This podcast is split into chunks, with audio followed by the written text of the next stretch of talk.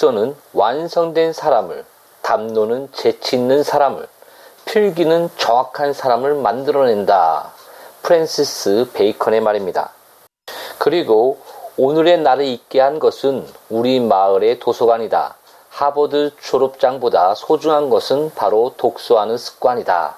바로 마이크로소프트 CEO인 빌 게이츠의 말입니다. 독서하는 습관은, 독서는 이렇게 매우 중요한 것입니다. 저는 와이북스를 통해서 독서의 습관이 자리 잡아 나가게 되며 그 다음에 독서가 얼마나 중요한가를 인식하는 그런 시간이 되길 바랍니다. 와이북스 팟캐스트는 와이북스 성경 QA Y 어울림 Y 미션 네 가지 방송을 할 것입니다. 와이북스는 한 달에 신앙도서 두 권에서 세 권 정도 일반 책 한 권을 나누는 그런 나누면서 요약하며 기독교 세계관 안에서 그런 모든 책들의 그 내용들을 나누는 시간 되길 바랍니다. 그리고 성경 QA는 난의 구절들, 이단들이 잘 사용하는 잘못된 성경 해석들, 그 다음에 성경에서 궁금한 점들에 대해서 나눌 것입니다.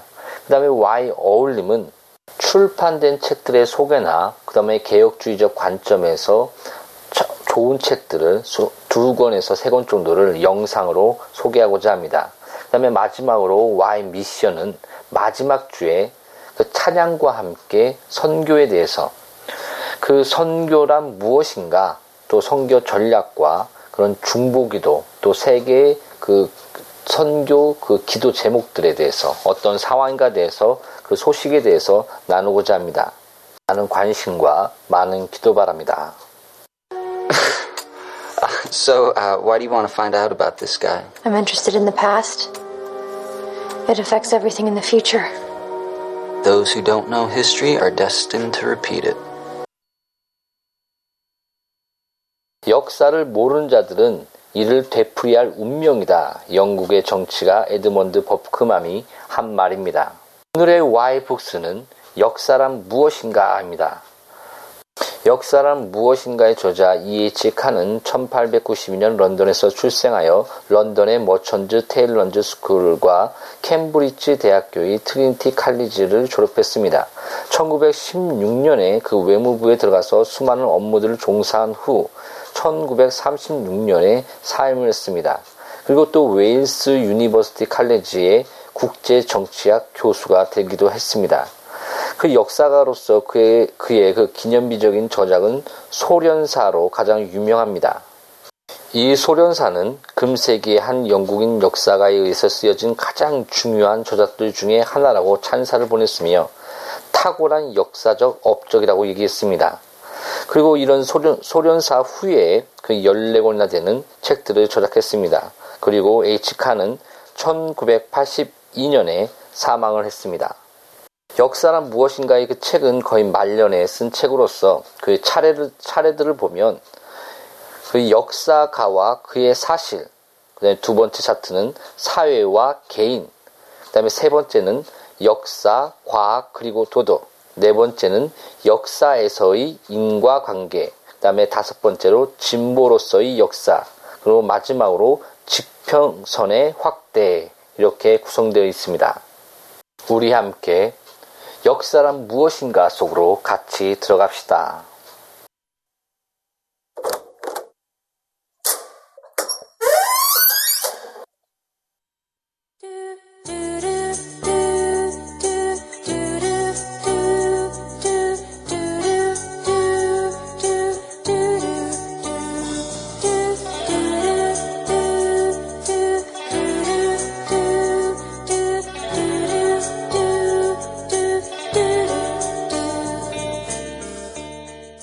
그 역사란 무엇인가의 그 책을 그 요약하는 것보다도 그 책을 읽다가 단편 단편 그런 좋은 구절들, 감동된 구절들을 그냥 있는 그대로 이렇게 읽고 나가려고 하고 있습니다. 저는 이 방송을 통해서 여러분들이 이 책에 대한 관심을 갖고 이 책을 직접 읽고 또 그 그런 역사란 무엇인가의 그 속으로 같이 들어가길 바랍니다. 역사가와 사실. 사실은 스스로 말한다고들 한다. 물론 이것은 잘못된 것이다. 사실이란 역사가들이 말을 걸어올 때에만 이야기한다. 역사가란 반드시 선택적이다. 역사적 사실로서의 지위를 결정하는 것은 결국 해석의 문제이다. 해석이라는 요소는 역사의 모든 사실 속에 들어가기 마련이다. 콜링 우드의 견해는 다음과 같이 요약할 수 있다. 역사 철학은 과거 그 자체나 과거 그 자체에 대한 역사가의 사상이 아니라 상호 관계에 있는 그 양자를 다루는 것이다. 이 말은 역사라는 말이 지니고 있는 통상적인 두 개의 의미, 역사가가 하는 연구와 역사가가 탐구하는 일련의 과거의 사건들을 반영하고 있다. 그 역사가가 연구하는 과거는 죽은 과거가 아니라 어느 의미에서는 아직도 현재 속에 살아있는 과거이다. 그러나 과거의 행위는 역사가가 그 배후에 깔린 사상을 이해하지 못하는 한 그에게 있어 죽은 것, 곧 무의미한 것이다. 그러므로 모든 역사는 사상의 역사이며 또한 역사는 역사가가 자신이 연구하고 있는 역사의 사상이 그의 마음속에 재현된 것이다. 역사가의 마음속에서 행해지는 그런 과거의 재구성은 경험적인 증거에 의거한다. 그러나 이러한 재구성 자체는 경험적 과정이 아니며 또한 사실의 단순한 나열에 그칠 수도 없다. 오히려 재구성 과정은 사실의 선택과 해석을 지배하는 것이며 바로 이것이야말로 사실을 역사적 사실로 만드는 것이다. 역사가가 처해 있는 공경은 인간 본성의 반영이다. 사람이란 아주 어렸을 때나 아주 늙었을 때를 제외하고는 자기 환경 속에 전적으로 휘말려 들어가거나 무조건 거기에 예속당하지 않는다. 또한 이와 반대로 전적으로 환경으로부터 벗어나 있거나 환경을 무조건 지배할 수도 없다. 인간의 환경, 인간의 환경에 대한 관계는 역사가의 주제에 대한 관계이다.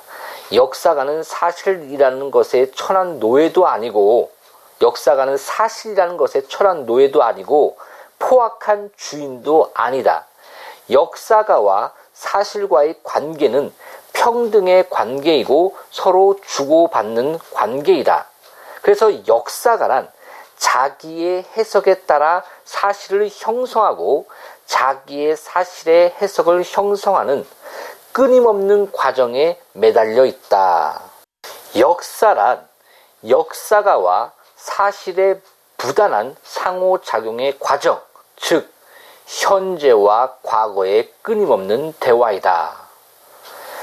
역사란 역사가와 사실의 부단한 상호과정의 그 상호작용의 과정, 즉, 현재와 과거의 끊임없는 대화이다. 두 번째 파트, 사회와 개인. 나는 역사를 상호작용의 과정, 곧 현재의 역사와 과거의 사실과의 대화라고 말한 바 있다. 이번에 나는 이 방정식의 양쪽에 있는 개인적인 요소와 사회적인 요소의 비중을 검토해 보려고 한다. 역사가는 어느 정도로 단일한 개인이고 어느 정도로 사회와 시대의 산물인가? 그리고 역사적 사실은 어느 정도로 단일한 개인에 관한 것이고 어느 정도로 사실, 사회적 사실인가? 역사가는 한 개인이다. 다른 개인들과 마찬가지로 그 역시 사회적 현상이고 자기가 속한 사회의 산물인 동시에 의식적이든 무의식적이든 그 사회의 대변인이다. 이러한 자격으로 역사가는 역사적 과거의 사실에 접근하는 것이다. 첫째로는 역사가가 문제에 접근하는 그 입장을 우선 파악하지 않고서는 그의 연구를 충분히 이해하지 이해하거나 짐작할 수도 없다는 것이고 둘째로는 그 입장 자체는 사회적 역사적 배경에 뿌리 박혀 있다는 사실이다. 카의 역사를 그 하나의 사회적 과정으로 파악하고 있다. 개인들은 그가 역사가 이건 또는 역사적 사실의 주역이건 간에 오직 사회적 존재로서만 역사에 참여한다는 것이다. 그러므로 과거는 현재에 비추어 볼 때 비로소 이해될 수 있고 또한 과거에 비추어 볼 때만 현재도 충분히 이해될 수 있다는 결론이 나온다.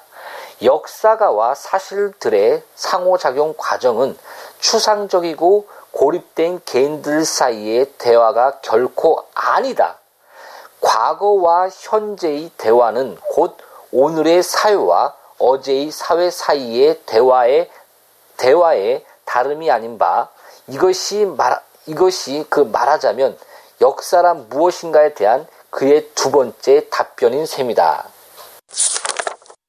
세 번째 파트 역사, 과학 그리고 도덕. 역사는 특수한 것과 일반적인 것의 관계를 다룬다. 여러분이 역사가라면 사실과 해석을 분리시킬 수 없듯이 그 두 가지를 분리시키거나 어느 하나를 다른 하나로부터 어, 어느 하나를 다른 하나보다 우월한 것으로 취급할 수 없다. 역사에서 배운다는 것은 결코 단순한 일방적인 과정이 아니다. 과거에 비추어 현재를 배운다는 것은 또한 현재에 비추어 과거를 배운다는 것을 의미한다. 역사의 기능은 과거와 현재의 상호 관계를 통해서 그 두 가지 모두에 대한 보다 깊은 이해를 진전시키는 데에 있다. 역사가의 관점은 그가 행하는 모든 관찰에 불가피하게 개입하며 그래서 역사는 그야말로 상대성으로 가득 차 있다. 카를 마나임의 그 말대로 경험을 포괄하고 수집하고 정리하는 범주마저도 관찰자의 사회적 위치에 따라서 달라지는 것이다. 그러나 사회과학자의 모든 관찰에는 반드시 그의 편견이 개입한다는 것만이 진리는 아니다. 관찰의 과정이 관찰되고 있는 것에 영향을 미치고 그것을 변화시키기도 한다, 한다는 것 또한 진리이다. 게다가 지금 말한 것은 서로 반대되는 방향에서 이루어질 수 있다. 인간의 행동은 분석과 예견의 대상이 되는데 인간은 자신에게 달갑지 않은 결과들이 예견되면 미리 조심할 수 있고 그에 따라서 자신의 행동을 수정하기도 하므로 결국 그 예견은 아무리 정확한 분석에 기초하는 것이라고 해도 저절로 오류가 된다. 역사 의식이 있는 사람들 사이에서 역사가 거의 반복되지 않는 하나의 이유는 두 번째로 공연을 할 때의 등장 인물들은 첫 번째 공연의 결말을 알고 있고 따라서 그에 관한 지식이 그들의 행동에 영향을 미치기 때문이다. 역사가들이 과감하게 예언을 할 경우 그 예언의 실현을 앞당기려는 무의식적인 소망이 이따금씩 그들을 그렇게 하도록 마음먹게 한 것은 아닐까 하는 생각이 든다. 이러한 복잡한 관계들에 관해서 아마도 확실하게 말할 수 있는 것은 다만 관찰자와 관찰된 것 사이에 사회과학자와 그의 자료 사이에 그 역사가와 그 사실 사이의 상호작용이 지속적이며 끊임없이 변한다는 점일 뿐이다.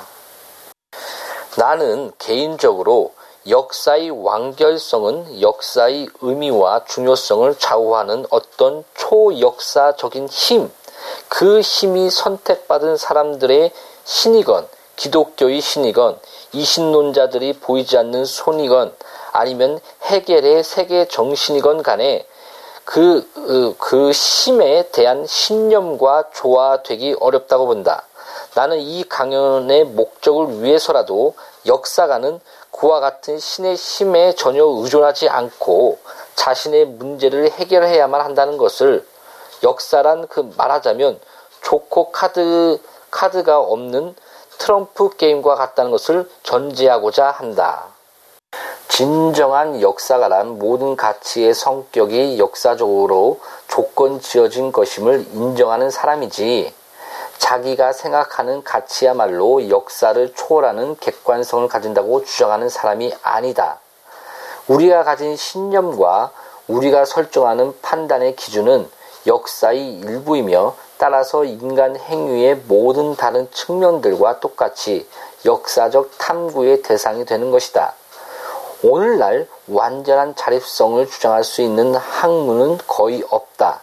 그러나 역사는 자신의 외부에 있는 어떤 것에 근본적으로 의존하지 않으며 이 점에서 역사는 다른 학문과 구별될 것이다.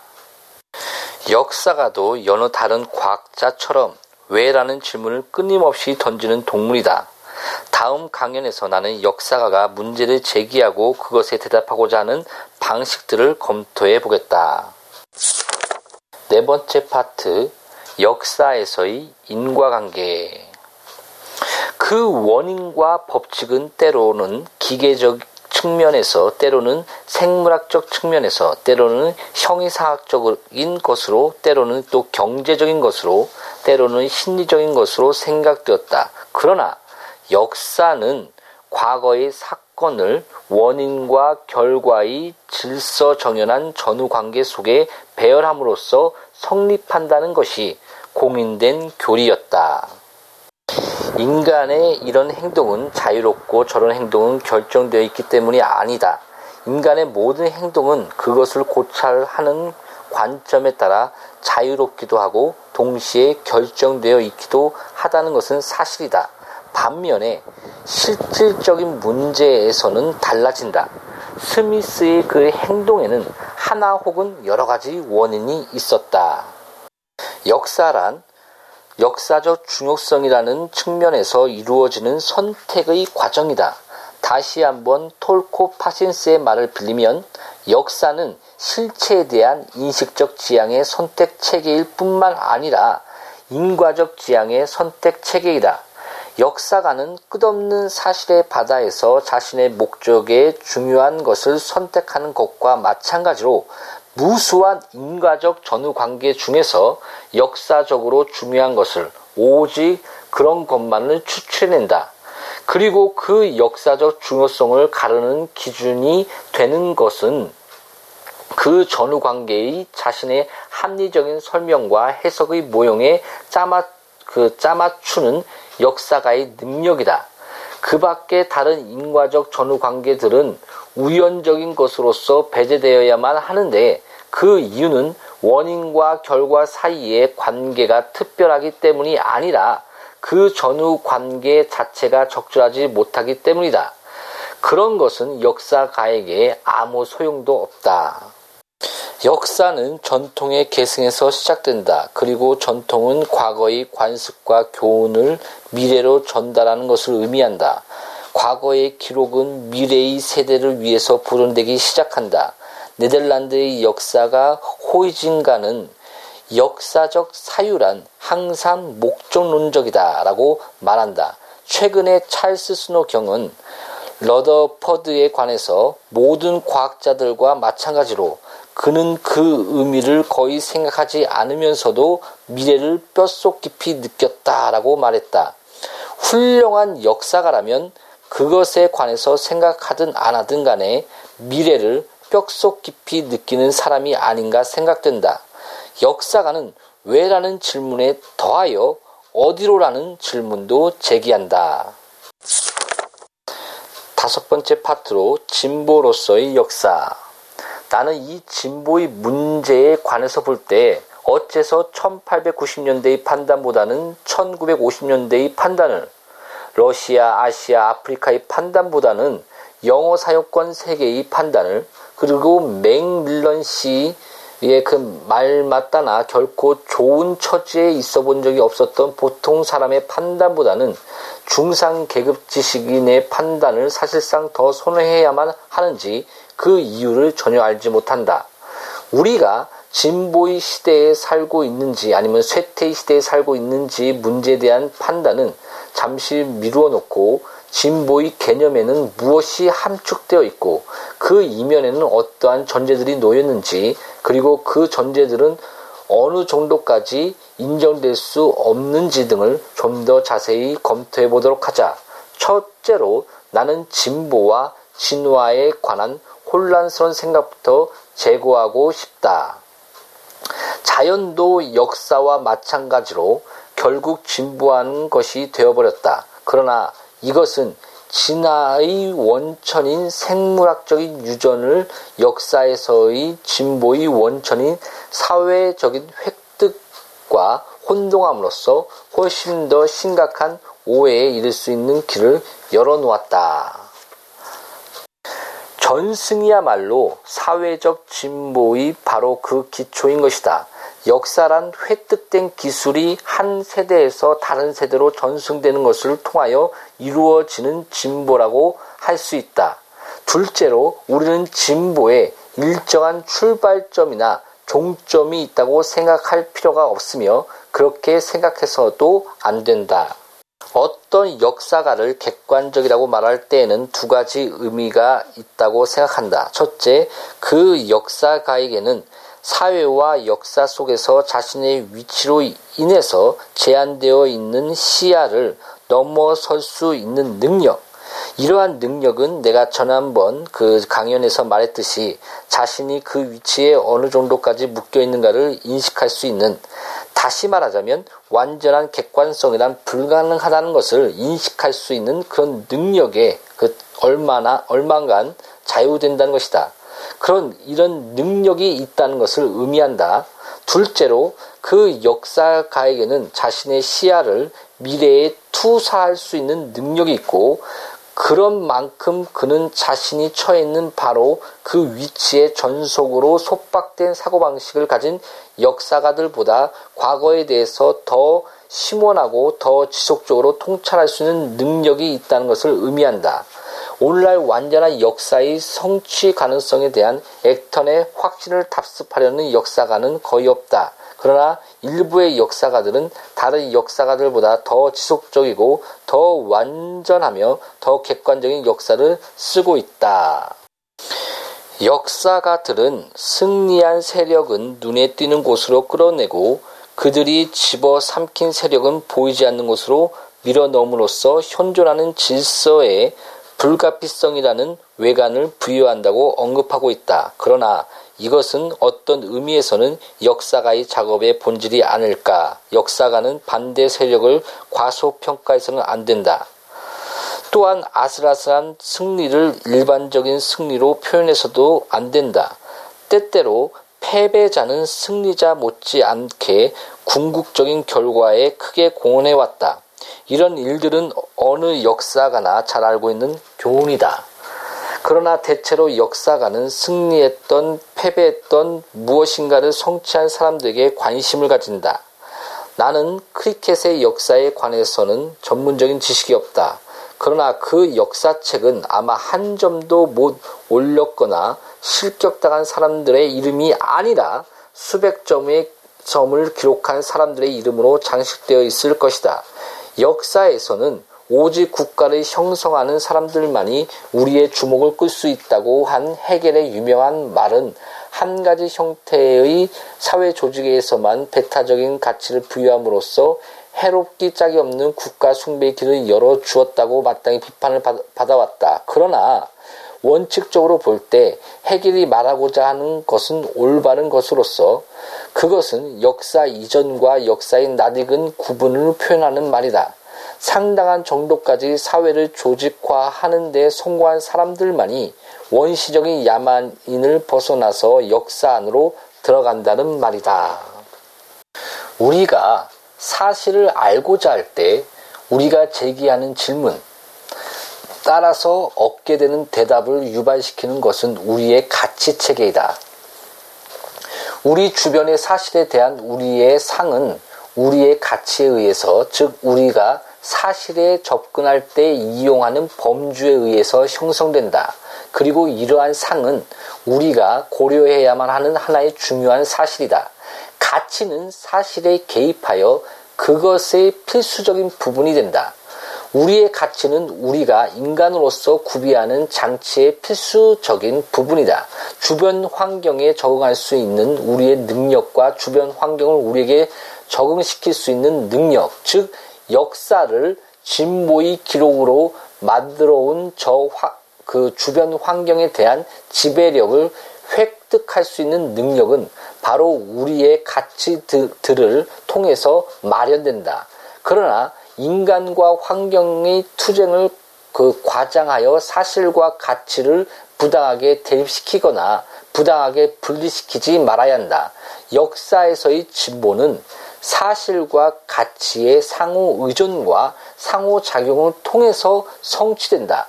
객관적인 역사가란 이러한 상호 과정을 가장 깊이 통찰하는 역사가인 것이다. 역사가는 사실과 해석, 사실과 가치 사이에서 균형을 잡는 사람이다. 마지막 지편선의 확대. 지금까지 강연에서 나는 역사를 끊임없이 움직이는 과정으로 제시했고, 역사가도 그 과정 안에서 움직여 나간다고 말했는데, 이러한 생각은 나에게 이 시대의 역사와 역사가의 위치에 대하여 무엇인가 결론적인 의견을 말하라고 요청하는, 요청하고 있는 것처럼 보인다. 나 자신으로 말하면 나는 여전히 낙관론자이다.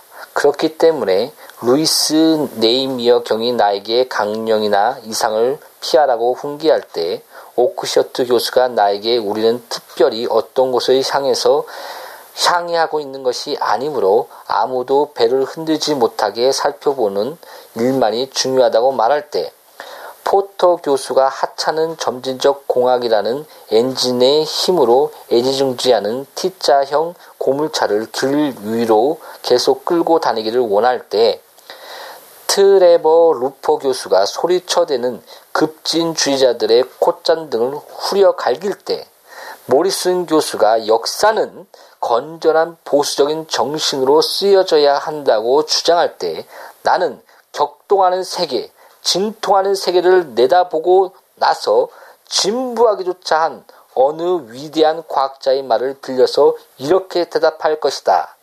그래도 그것은 움직인다.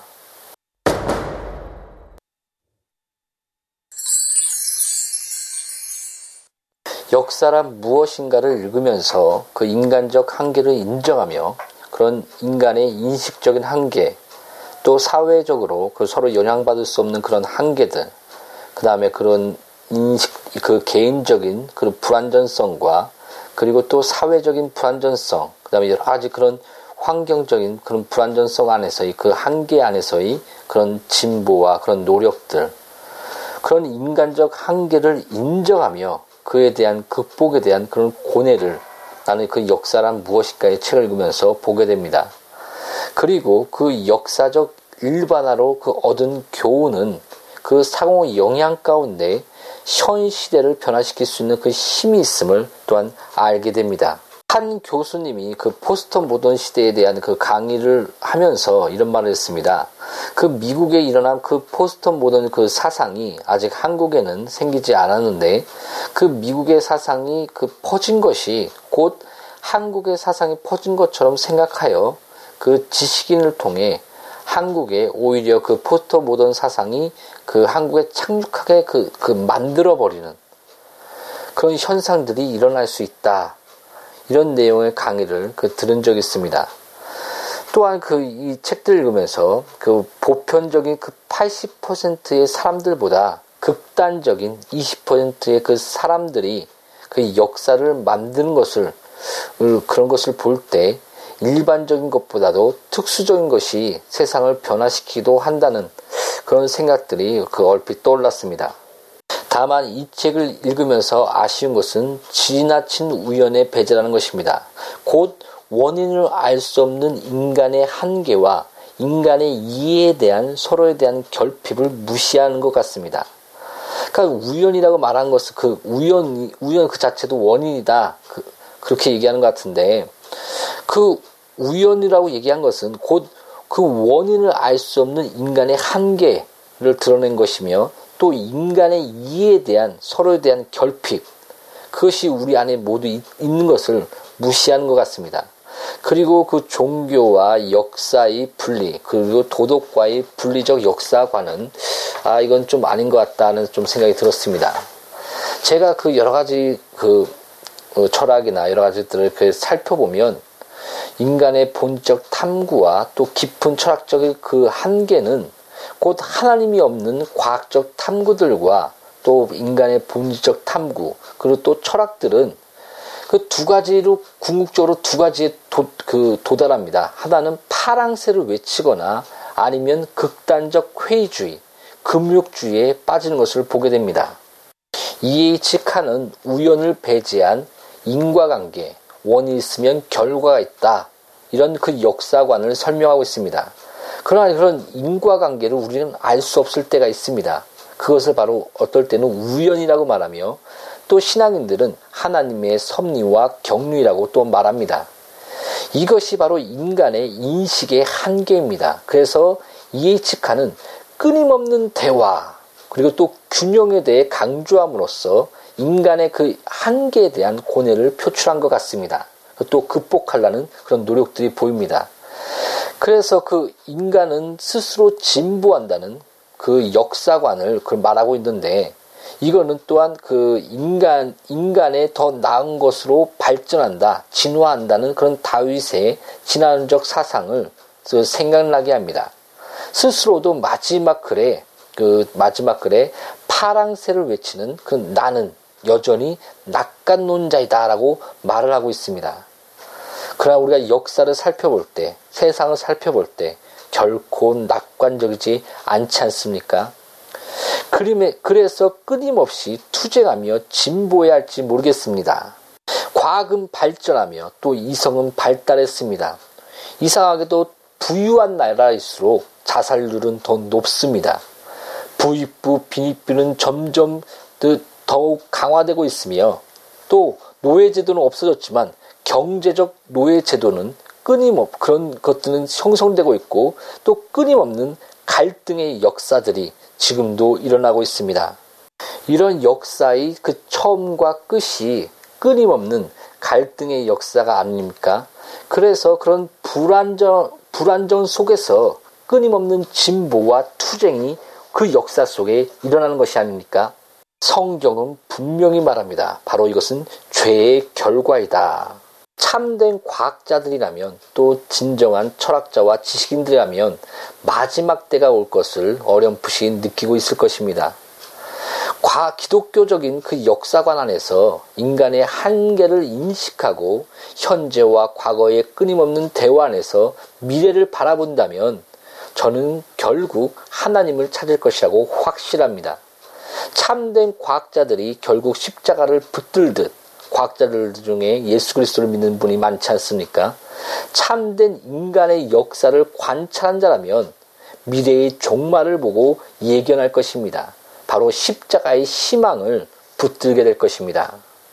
예레미야 9장 24절에 자랑하는 자는 이것으로 자랑할지니 곧 명철하여 나를 아는 것과 나 여호와는 사랑과 정의와 공의를 땅에 행하는 자인 줄 깨닫는 것이라. 나는 이 일을 기뻐하노라. 여호와의 말씀이라. 아멘. 지금 이 순간 또 역사적으로 모든 순간순간마다 또 미래에도 하나님께서는 사랑과 정의와 공의를 바로 이 땅에 우리의 현장에 행하는 줄을 알고 깨닫는 것이 바로 명철한 자요 하나님께서 기뻐하신 자라고 말씀하고 있습니다. 사랑하는 여러분, 역사에서 무엇을 보십니까? 왜 진보를 외칩니까? 많은 갈등과 끊임없는 죽음과 사망과 많은 아픔의 역사가 아닙니까? 그래서 파랑새를 외칠 수밖에 없는 것이 아닙니까? 이 역사 가운데 예수 그리스도께서 오셨습니다. 그래서 십자가를 지시고 우리의 죄와 저주와 가난과 병을 담당하시고 사망을 깨뜨리시고 부활하셨습니다. 자랑하는 자는 이것으로 자랑할지니 곧 명철하여 나를 아는 것과 나 여호와는 사랑과 정의와 공의를 땅에 이 땅에 행하는 자인 줄을 깨닫는 것이라 나는 이를 기뻐하노라 여호와의 말씀이라 아멘.